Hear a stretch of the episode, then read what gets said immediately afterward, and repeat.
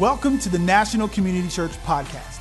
We're thrilled to be able to share this weekend's message with you from Dr. Mark Batterson. You can find us on national.cc or subscribe to the podcast on iTunes. Oh, come on, we got to praise God for that. Every number has a name, every name has a story, every story matters to God.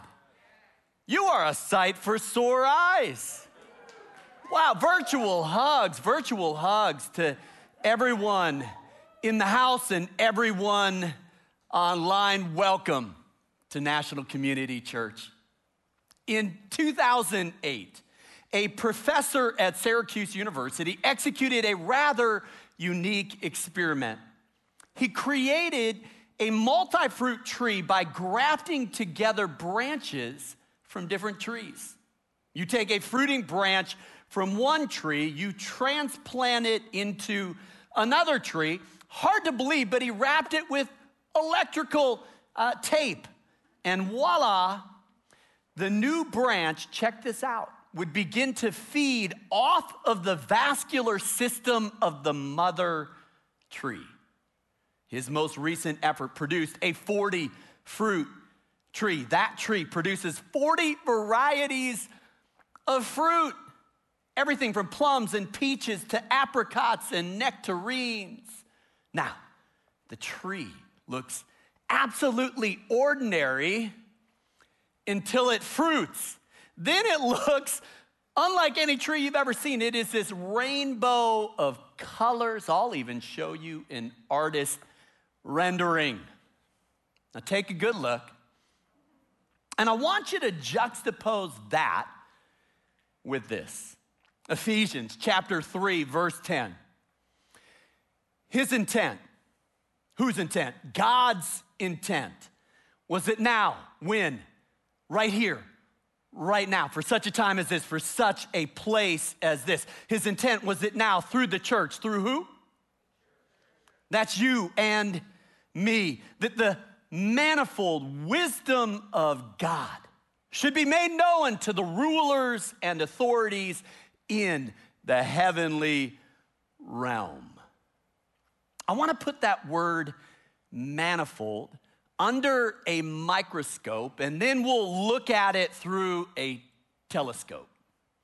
It's the Greek word polypoikilos, and it means multicolored, it means multicultural, it means many diverse manifestations. You, you could even say multi fruit. Together, we make up this multi fruit tree called the church. Together, we display the manifold wisdom of God to powers and principalities in the heavenly realm. I am the vine, Jesus said. You are the branches. If you remain in me and I remain in you, you will what? You will bear much fruit. Now, let, make no mistake about it. Faithfulness is fruitfulness. Discipleship is growing fruit on someone else's tree. And so each one of us gets grafted in, each one of us draws nourishment, and each one of us bears fruit to the glory of God. Romans 11, 17 says it this way You Gentiles, that's most of us, I'm guessing. You Gentiles who were branches from a wild olive tree have been grafted in. So now you receive the blessing God has promised to Abraham and his children, sharing in the rich nourishment from the root of God's special olive tree. Well, welcome to National Community Church. Uh, once a year, we do something called State of the Church. This is that weekend. I love that video we watched a couple of moments ago. Amazing flyover of 2020. Look what the Lord has done. Uh, let me say this you can download a digital version of uh, that annual report, ncc.re slash 2020. But please hear me, it's not just an annual report, it is a praise report. And I want to say thank you. Thank you, thank you, thank you, thank you, thank you, thank you for the time, talent, and treasure that you have invested in this thing called National Community Church. 2020 was a hard year. Am I in the right room? But it was a banner year in many ways. We served 54,619 meals through the DC Dream Center. You gave $717,469 to a relief fund that helped 7,639 people. Come on. We had 289 small groups. 29 of those groups focused on racial unity. 458 decisions to follow Jesus at our online campus. We recorded the Jesus Way album, more than half a million downloads on Spotify. We launched an online campus, an NCC app, something called Upper Zoom, and the NCC Daily. Yeah, I would say it was a banner year. Now, I'm not saying we want to go back. we want to move forward, okay? But it was a banner year. Now, let me say this we can't wait until we can uh, gather again across all of our campuses on the weekends. Uh, but little news flash there are a few people here. Uh, on Thursday nights, we will uh, open up for in person gatherings. We are working with the mayor's office. I want you to listen closely to everything I'm about to say. There won't be a quiz, but we've got our protocols in place, okay? It will be socially distanced, mask required, no touch entry, uh, sanitation station, limited seating, and reservation only. Did you get all of that? We're doing everything within our power to create the safest environment possible. We've even upgraded the turnaround to the new MERV 13 filter. It's hospital grade filter. Our air is cycled and filtered every six minutes. And so if you can hold your breath for six minutes, that would be amazing. Now we know that many of you will continue to worship virtually, uh, maybe until you get a vaccination. Uh, but for those who are ready, uh, you can pre register for limited seating. That registration opens every Monday, and we will keep you updated. ncc.re slash COVID. One more thing. Can we continue to pray for those who have been impacted in so many different ways by this COVID crisis. Listen, many people have gotten the virus. Some of you have lost friends, loved ones, others experiencing the very real side effects of quarantine loneliness, depression, broken marriages. Listen, we're praying across the board. We're gonna get through this. We're gonna get to the other side and we're gonna get there together with God's help. All right. State of the church could go in so many different directions. We could talk logistics what, when, where. But mm-mm. I want to talk about who. Who we are and who we are becoming as national community. We are moving from me to we. We. I, I just, some of you are guessing, so I just might as well do that, okay? we are moving from diversity to unity to this beloved community. That is our multicultural vision. That is the manifold wisdom of God. That is what I want to talk about this weekend. Three things diversity, unity, and beloved community. Ready or not, here we go. who are we? Well, we are National Community Church. We're one church, multiple locations. During COVID, thousands of locations, right? Let me break it down. Demographically, we are brown, black, and white. Politically, we are Republican, Democrat, Independent. Geographically, ah, we're all over the map, right? We're city, we're suburban, and with our online campus, we're all across the country and all around the world. Ethnically, we're at least 70 nationalities, so technically, that makes us International Community Church.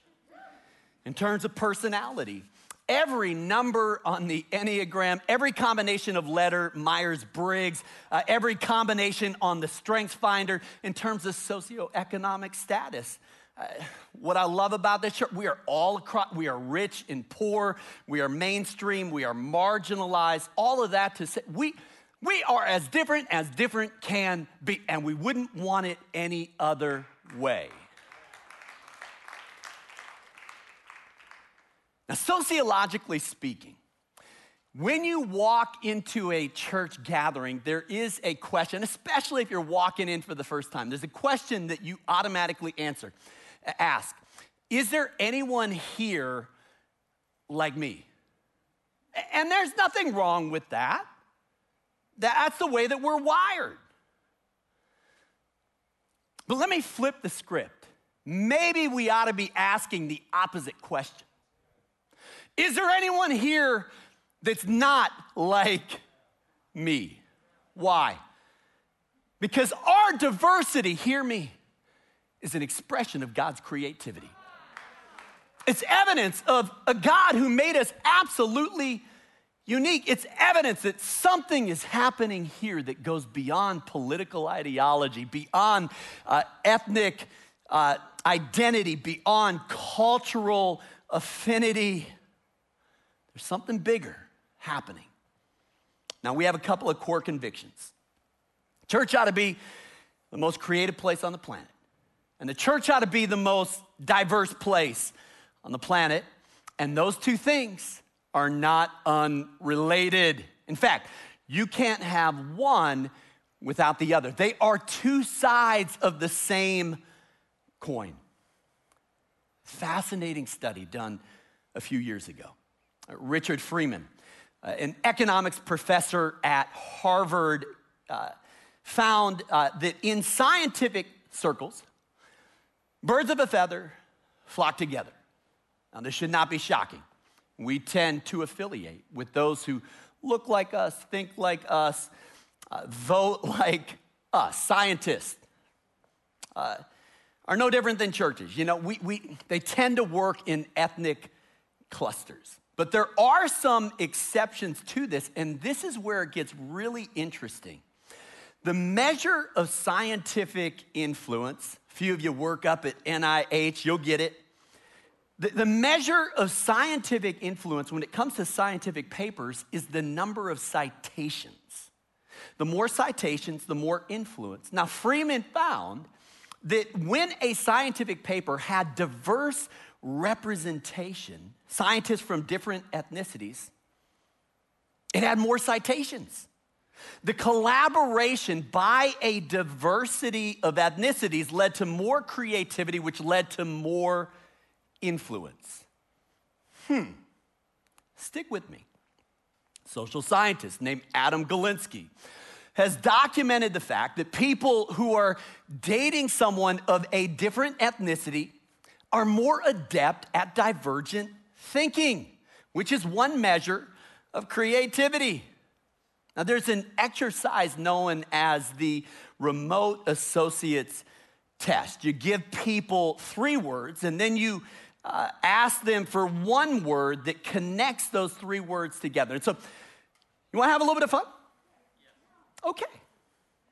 I'll give you three words, and I'll give you a few seconds uh, to see if you can think of a word that connects all three. And if you're at our online campus, uh, you can put it in the chat. Now, listen, if you've heard this example, don't cheat.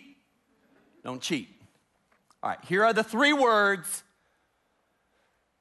manner, round, tennis. What is the one word that connects those three? I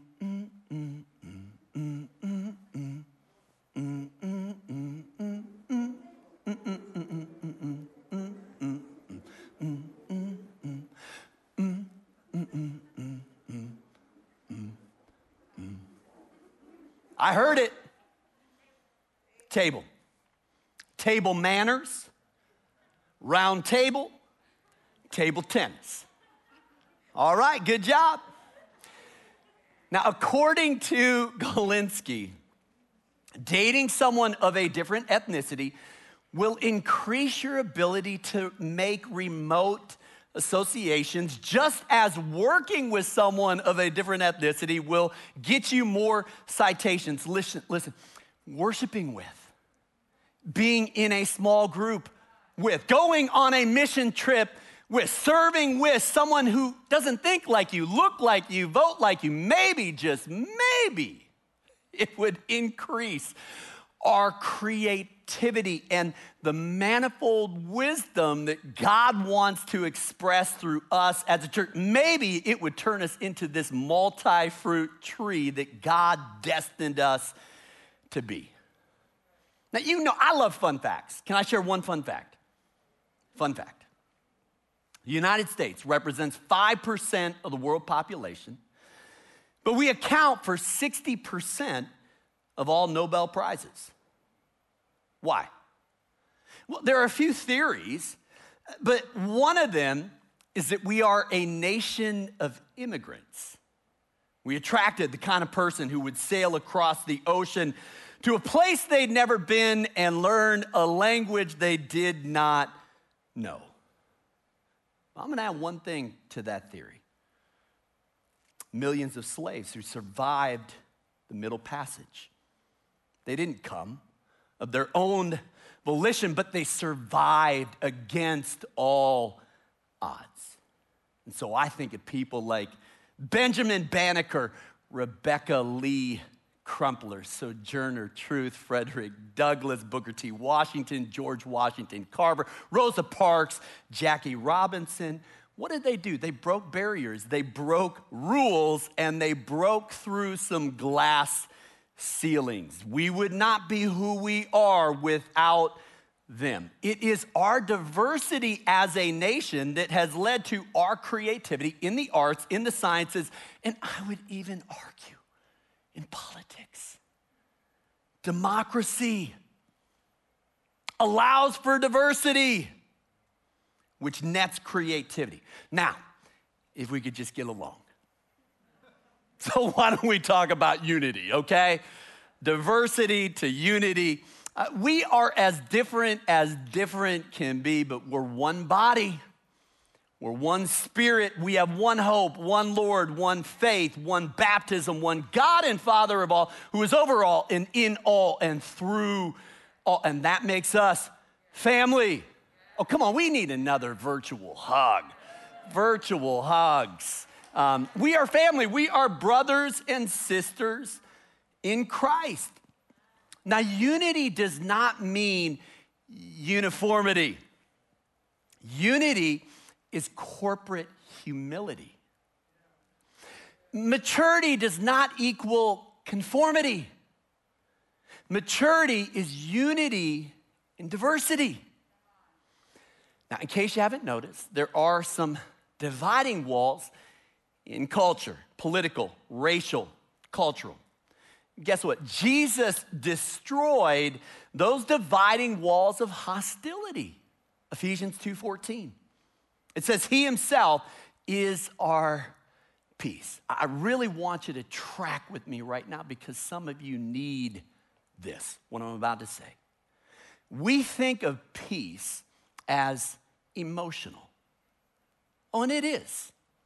There's a peace that passes understanding, and it will guard your heart and your mind in Christ Jesus. There is nothing like it. Listen, peace that passes understanding or joy unspeakable. I'm not sure which one I love more, but I'm grateful for both. But it's not just emotional, It's relational. Please hear this. Peace is a person. And his name is Jesus. He is the Prince of Peace. It says, He himself is our peace, who has made the two groups one. What two groups? Jews and Gentiles. And has destroyed the barrier, the dividing wall of hostility. All right, now I want to go to work. We're going to kind of dig down right here. There is a split decision amongst scholars as it relates to this verse. Some believe that the dividing wall of hostility, referred to by the Apostle Paul, was an actual physical wall in the Jewish temple. Gentiles were allowed inside the temple, but only the outer courts. It was called the court of the Gentiles. This is where the money changers set up their tables. This was as far as the Gentiles were allowed to go. That dividing wall doubled as a do not enter sign. It put the Gentiles in their place as outsiders. Now, a second opinion among scholars is that this dividing wall referred to the curtain that separated the holy place from the Holy of Holies. Only one person the high priest, was allowed to enter the Holy of Holies, and he could only do it one time a year on the Day of Atonement. Now, let me connect the dots. When Jesus is hanging on the cross, there's a moment where he gives up his spirit. And it says, at that moment, Matthew 27 51, the curtain of the temple was torn in two from top to bottom. That curtain was 60 feet long, 30 feet wide, and according to rabbinic tradition, the thickness of a man's hand. It was comprised of 72 squares. It was woven with 72 cords, and each of those cords had 24 strands. It was so heavy that, according to the Talmud, it took 300 priests to carry that curtain. What I'm saying is, this is not a shower curtain. This thing doesn't just rip in two. This is an act of God. This is God destroying the dividing wall that separates us from Him so that we can experience atonement, at one with God and with each other. Well, Pastor Mark, so which is it? Is it this actual physical wall that, that made the Gentiles outsiders, or is it the curtain that kept us out of the Holy of Holies? Maybe it's not either or, maybe it's both and. Either way, Jesus is our high priest. Jesus is our Prince of Peace. Jesus is the way maker. His purpose, listen to this, his purpose was to create in himself one new humanity out of the two, thus making peace, and in one body to reconcile both of them to God through the cross by which he put to death their hostility. I know I'm casting vision for who we are, but you cannot separate who we are from whose we are. Our vision for unity in diversity, our vision to become this beloved community, it's only possible in Christ and in Christ, all things are possible. So let me close with beloved community. Now, next week, we kick off a Lenten series. Cannot wait. Pastor Joshua will be in the house. Uh, it's a series called Beloved, or is it Beloved? You say potato, I say potato. Uh, either way, it's two words it's letting yourself be loved by God. Henri Nouwen, the professor, the priest, the author of 39 books, he wrote a little book later in his life called The Life of the Beloved. Highly recommend it. Nouwen wrote it for a friend who was a skeptic. His goal was to summarize the gospel in a single word, and he chose this word beloved. This is what he said Becoming the beloved means letting the truth of our belovedness become enfleshed in everything we think and say and do. Would you say these three words out loud? I am beloved. Would you say it again? And would you keep saying it until you believe it? Would you keep saying it until you own it, until it owns you? You. Beloved by God. If we had better hearing, we would hear the Heavenly Father speaking over our lives what He spoke over Jesus when He came up out of the water at His baptism. This is my beloved Son. This is my beloved daughter in whom I am well pleased. Can you hear His voice? He's speaking those words over your life. Nouwen said this When our deepest truth is that we are the beloved, and when our greatest joy and peace come from fully claiming this truth, it follows that this has to become visible and tangible in the ways we eat and drink, talk and love, play and work. Now, everything about us becomes an expression of our belovedness. Now we stop cursing and start blessing. Now we stop canceling and start forgiving. Now we stop hating and start loving everybody always. Belovedness. It begins as an individual identity, but it doesn't end there. The goal is something that theologian Josiah Royce called the beloved community. In 1913, Royce founded a community that he called uh, Fellowship of Reconciliation. It was, a, it was a reaction to the extreme individualism of his day. Royce said this My life means nothing, either theoretically or practically, unless I am part of a community. And more specifically, a beloved community. I mean, honestly, that, that's one reason why it's so special when we gather together, whether it's in a small group or even in a corporate worship gathering, because it reminds us we're part of something that's bigger and better and longer and stronger. We're a part of this beloved community. A little reminder right here it is our middle name National Community Church. Now, the Fellowship of Reconciliation was a movement that would accept into its membership none other than Dr. Martin Luther King Jr. And Dr. King would champion this idea of beloved community and cast vision for it. Can I let you in on a little secret? The goal of the civil rights movement wasn't just civil rights, not according to Dr. King the end goal was becoming this beloved community where people weren't judged by the color of their skin, but by the content of their character. The end goal was reconciliation. The end goal was the creation of this beloved community whose love is so strong that it transforms opponents into friends.